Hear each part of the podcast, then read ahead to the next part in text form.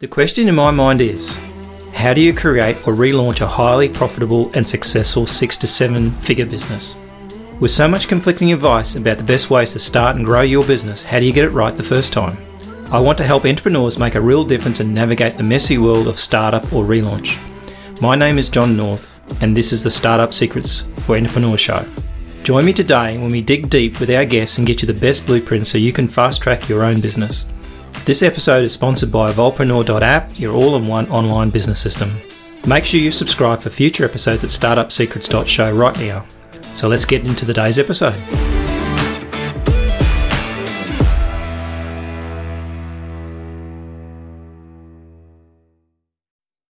Hi, my name is Christina Kumar, and you are listening to Startup Secrets Show with John North. We are talking about my new book, Take Massive Action, and how to grow your company with awesome PR.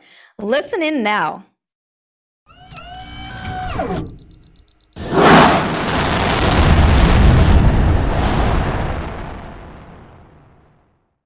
Today's very special guest is Christine Kumar, who's a PR agency and a journalist from uh, Northern California. So, welcome to the show.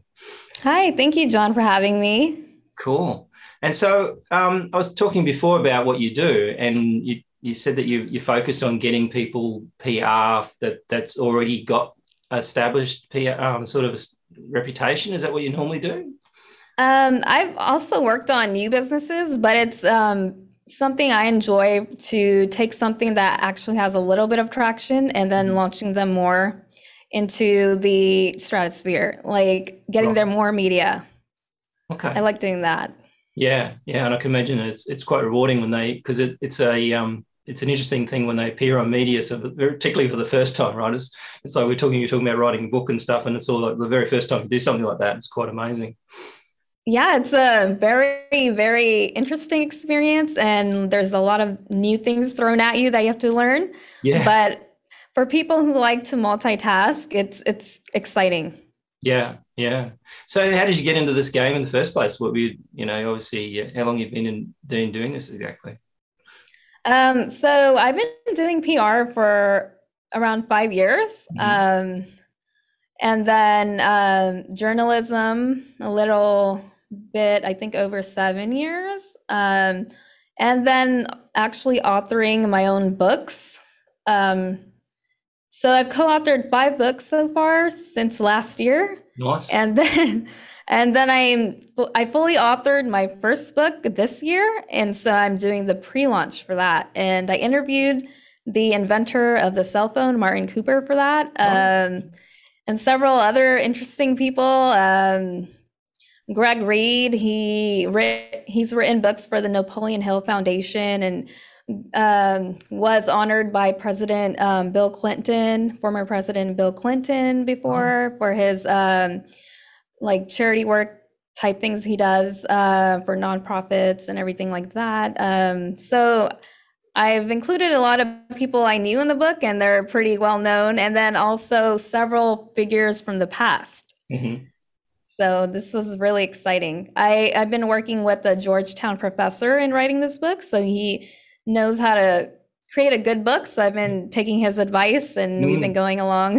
that's good. Yeah, I mean that's good. You and I mean you you probably you're doing one thing that a lot of people necessarily don't do is they go seek the experts out, right? Go and find what other people know. Don't assume you know it, and then try to uh, make it all up yourself. You know, like in some cases, you know, you're better off leveraging other people and finding out what they know.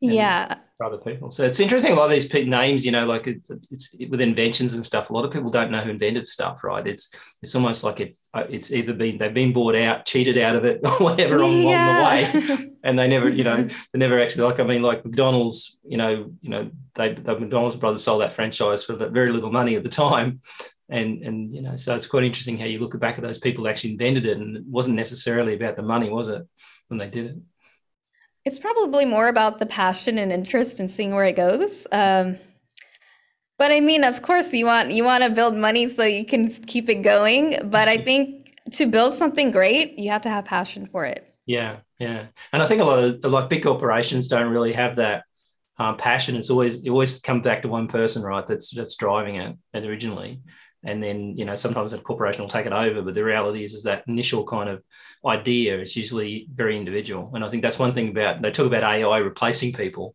but i think that that creating those great ideas is never something a computer could ever do. I hope not. Otherwise we're in big trouble right? Yeah. so give us some i guess some ideas about pr like what's the i guess the myths of pr where do people sort of think like I, I, spoke to a guy yesterday about something and he said, Oh, if I can just if I get on TV and I can talk about my book, I'll sell lots of books, right? And and I've seen that not work out very well because the reality is it's a moment in time, right? So you've got that little um, segment and then no one ever sees mm. it hmm. again. Mm-hmm. And so, yeah. So, do you have some myths of PR that you've come across that people sort of come to you and say, "I want to do this," and you think you've got to be kidding, you're crazy? I think um, the hardest um, PR projects I have to do was once on a timeline. Yep. Like, you know, a few day timeline where you really have to panic and get everything together and make mm. sure you get all the right numbers. But I think the easiest uh, ways to do that is to just leverage your network and um, work together as a team and reach out to all your media connections and um, have that one goal and never forget that one goal. Like, mm-hmm. for example, I was working on a um, a certain casting project for a movie um, called New Dimensions. Um, full circle, the story of the New Dimensions, and we had to get um, casting background cast for a casting scene for the movie, a dancing scene. And um, we needed a lot more people. And so we were able to get on a few different news stations and on radio and podcasts. And then, so when the event finally came, um, we made sure to have, when we were on these news stations, we made sure that the address was put up where mm-hmm. we'd be located. Um, what are main... the basics, right? They actually forget to put the contact details in it. yes, yeah. the main reason we're there. yeah. And uh, and um, uh, basically the location where we're at, um, websites, and all of that, and our basically our go-to action plan so they know what we want them there for. So then we were able to get the right numbers and everything on the actual day. So that was good. Because the thing with pr though generally speaking it takes time right? It's not something that you know it's overnight success. Sometimes it takes a long time to to build those relationships and get someone to particularly if you want to get them on tv or something like that right Yes, usually it does. And I, a lot of people are kind of impatient. Um, they mm. think things need to come overnight and you need to get these big results in a month. Mm-hmm. PR takes time. It's like a volcano. It it, it needs time. yeah, you got to build up to it, right? And I think yeah. I think anything worth doing takes time, right? And, and end of the day, I think sometimes people think that you know quick fixes will fix things, but the reality is a long game. Um, yeah. So, what's your most favorite PR sort of um, medium in terms of of getting the best attention? Do you think nowadays? I mean, I know I think TV. I don't know about TV. It comes and comes and goes, right? Yeah. So I don't actually watch TV myself, That's but I'm like... like my son. My son's sort of similar, um, like twenty one, and he he rarely watches TV, and so and I don't really watch that much anyway. To be honest, I'll probably watch mm-hmm. stuff that's on you know, on, on replay of stuff like that. But I don't technically mm-hmm. sit there and watch TV like they used to. So I don't know who's watching it anymore, but it's not me or you, obviously. I know, but it is exciting to appear on TV. Yeah, I think that's what it is, right? You appear on TV because it's, yeah, it look, looks good. And you can always say, I've seen on TV, right? yes, I actually wrote a book with um, Kevin Harrington. Um, yeah. He's the founder of like as seen on TV, the brand. Okay. And and so he built that whole brand. He built the he's the he's known as like the father of the um, infomercial. Right. So and then um, I heard that his like kids or one of his sons doesn't really watch TV, but that's what he built his whole brand on. well, yeah, and I, I, guess the biggest problem is that the internet's kind of replaced the TV in some respects. At some point, there, um, you know, the only way you could get information was TV. You know, the internet even when it was early days, didn't have much about it. But, but I think the mediums are now taking it so much on. And in Australia, they had one point there where Facebook decided to turn off media off the Facebook or Facebook altogether in Australia. And oh wow, yeah, they they basically it's an interesting kind of conversation about should social media like Facebook benefit from the content that's created by the traditional media, like TV show toast stations and newspapers and stuff like that? Should they benefit from it by embedding links and everything inside it? And and then the Australian government said, well, I think we should charge you know big media for this. And, you know, so you know they'll charge Facebook, and Facebook will pay you know the TV station for the content. Mm-hmm. And then Facebook decided to say, okay, we're just going to turn it off then so they just turned off media altogether in Australia. So suddenly went to Facebook and all, and they, they, turned off all sorts of interesting, uh, like they turned off um, all sites that weren't even related to media. They were turning off uh, charities. They were turning off all sorts of stuff. It was just a mess, and you could see AI just got totally confused about what what it was. um, and then I think the battle went on for about a about a weekish, and then they, and then Facebook just turned it back off, back back on again. Um, because you could see that battle going on between that the social media saying they're not media in terms of that a TV station or a newspaper's media. They're not really a, a media outlet, but the mm-hmm. reality is they are. They are reporting it. So it's a real kind of confusing thing, I think, nowadays, is who's who, who's really producing media that's real and who's producing media that isn't. Control your destiny and create a complete business system for your online business. Evolvepreneur.app offers an easy and cost effective way to build your online business by helping you avoid the pain and stress of implementing multiple systems, giving you the freedom to automate and scale. Support our sponsor by grabbing a free copy of Startup Secrets for Entrepreneurs at evolvepreneur.app. Yes, I agree. So um, I think that's part of the problems. I think is is the mistrust. Somehow along the line, they started trusting um, social media and stopped trusting TV stations. I'm not quite sure how that happened exactly, because it, at least with the and you know if you got a journalistic background, you know that you know generally speaking, you know journalists will research the story, make sure fact check it, make sure it's correct, and it's well uh, we used right? they used to. I don't know yeah. what happened. I don't think it happens anymore right? They virtually just say stuff because it's such a tight deadline now. Like you've got the scenario where people are writing stories and getting having to get it up as fast as possible. I, you know i don't think that that litmus test that goes through is, is lost. I think back in the days a long long time ago they used to have more of a kind of detail oriented background checks of the mm-hmm. information they used to put out there. And. I think because of these tight deadlines, it's really rare that people do thorough kind of background checks and um, detail seeking and all that. Mm.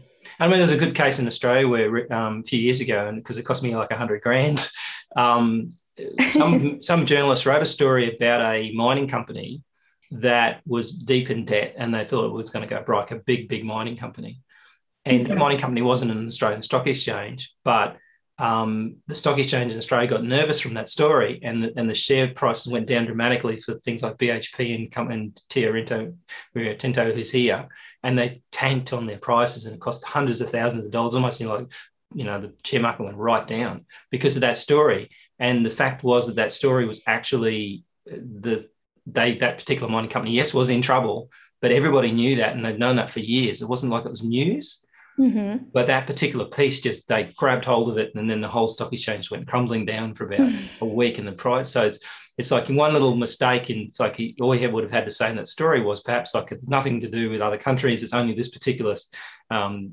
and and at the end of the day, it's you know been known for quite some time. But that almost like some of these people thought it was new news and reacted to it. So oh, it went trending.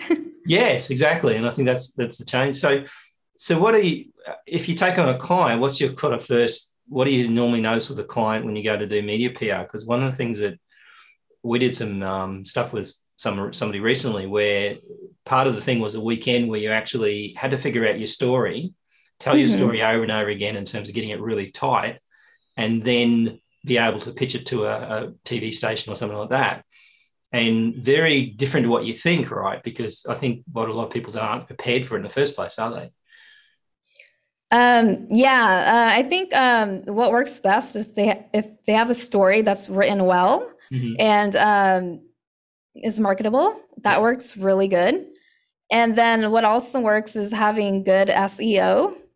So when people do Google them, the yeah. um, people you're pitching, um, they could see some good traction because I see you you got Google for Entrepreneurs Award, award winner. I didn't even know Google did did awards. What was that for?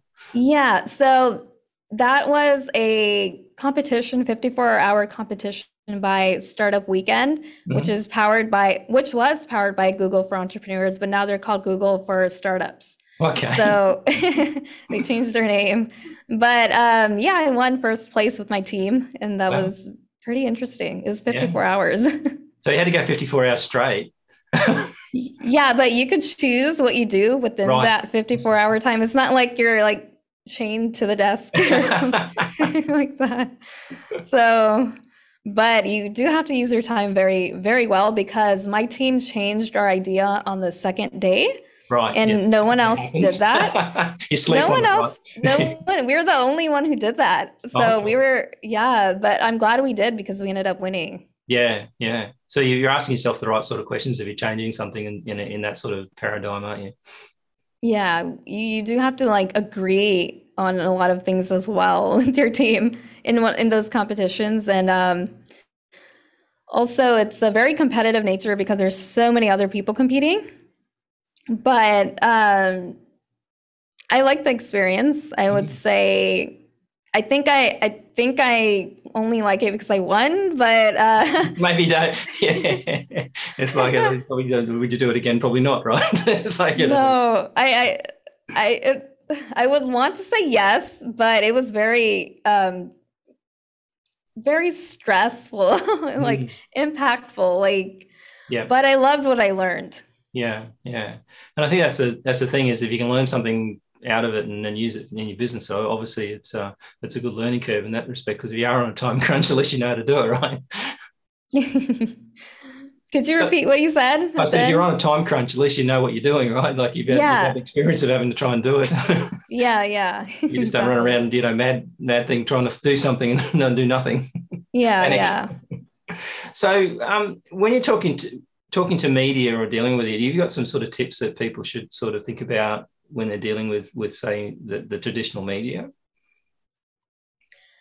I think um, my biggest tip would be honestly to believe in yourself because you do have to keep trying mm. um, to get noticed. Lot, right? You'll, you'll get told no a lot in this game. Before you get yes, yeah. yeah.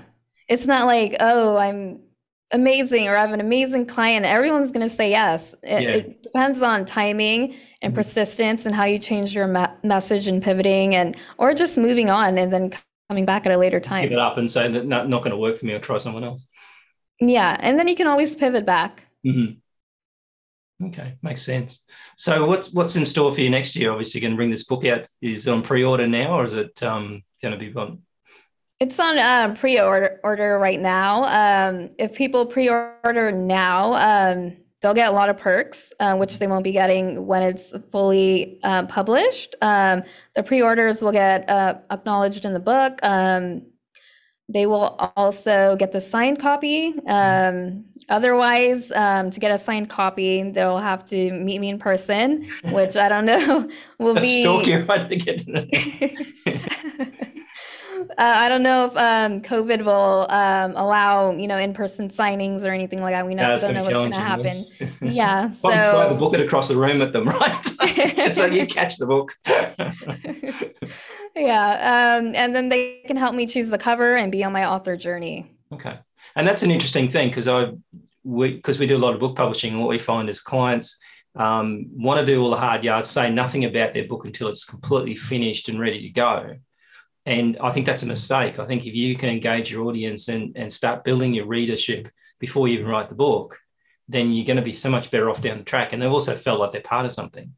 And so I think surprising people with a book isn't necessarily the best way to go. If you build up to it and, and what you're doing is, is, a, is a great way to do it. Yes. Um, I'm kind of, um, I like to do both. It mm-hmm. depends, but you will get much more um, attention and sales if we do it the way you said it. Mm. Um, but some people just get too nervous and they want it out and then talk about it so they can um, kind of basically um, give people what they said they'll give them. Mm. So we you don't never you never really know if you're gonna finish it or not. Books are pretty hard, so yeah, I yeah. see why people say I see why I see why people kind of keep it a secret. Yeah, because they're scared they might say open their big mouth and say they're going to write this book and never write it And and I see yeah. a few people do that sometimes. They'll actually, I'm going to write this book, and then two years later, they still haven't done it. Um, so, and I think it's a sad thing. I think it's probably what you've done. I'm, I'm going to imagine is you've started to do it, started to pull it together, and it's and once you've sort of pretty far into it, then you start that pre-order thing. So you know that you're not. It's not like you're starting from scratch. You, you know you've got a bit of runway there, and you can get it done. Um, it's done. It's yeah. done. But I'm just gonna do clean up the details, and yeah. so and um, yeah. Basically market it right now, and then um, have all my supporters help me choose vote on the cover. Um, and um, help me kind of just tweak it a little bit because it's for the readers. Mm. So. I'm going to get their input, and this is a way to help me with that. Yeah, and it's the best way to go because I mean, if, if a reader will give you input and, and they're going to buy the book, that's the main thing. I mean, it's not very good to come up with a great title and cover and then think, well, that's all wonderful, but no one gets it. yeah, no yes, exactly. So, and and the readers and you know the pre-readers are certainly using more brutal and normal, so they'll tell you one thing or the other. So what's yeah. the book called? Take massive action. Okay, cool. All right. It sounds it sounds like an action book then. yeah, it's um, getting um, stories from people who are experts in their fields and figuring out how they exactly took massive action in their lives to get to where they're at. And mm it's interesting because everyone's story is different. Yep. Everyone has a different way they took action and massive action and how they implemented their ideas and make it made it come to life. And it's very interesting. So no one has to do the same thing as everyone else. They can be successful in their own way. Yeah makes sense. And, and i think the whole idea of massive action is a good idea because at the end of the day a lot of people will drag things out for years when the reality is you could probably have got that done in a matter of weeks or less but it's you, are doing it you're potentially dragging it out for a reason and it's probably is like writing a book you're dragging it out because you're scared you might not be able to write it. And so i think it's yeah and i think it's as you say it's belief in yourself ultimately. Is that you can yes. actually, yeah. So um we'll put some links up once uh, with your website and stuff so we can actually get access to the book and stuff. So um, depending when the podcast comes out, your book might already be released, who knows? Um, so um, we'll put all the links up in there. So I really appreciate you coming on and um, and maybe we'll talk to you again when your book comes out. And awesome. I would love to. Cool. and then I'll pick your brain about your business too. I yeah, want to learn. we can do the same. We can cross pollinate. That's cool. yeah. Okay. Thanks. Thanks. Talk to you, talk to you again, Christina. You too. Take care. That's a wrap on another awesome episode for the Startup Secret Show for entrepreneurs. Just before you go, if you like this episode, we'd be very grateful for a five star review. Please also consider recommending the show to a friend or two.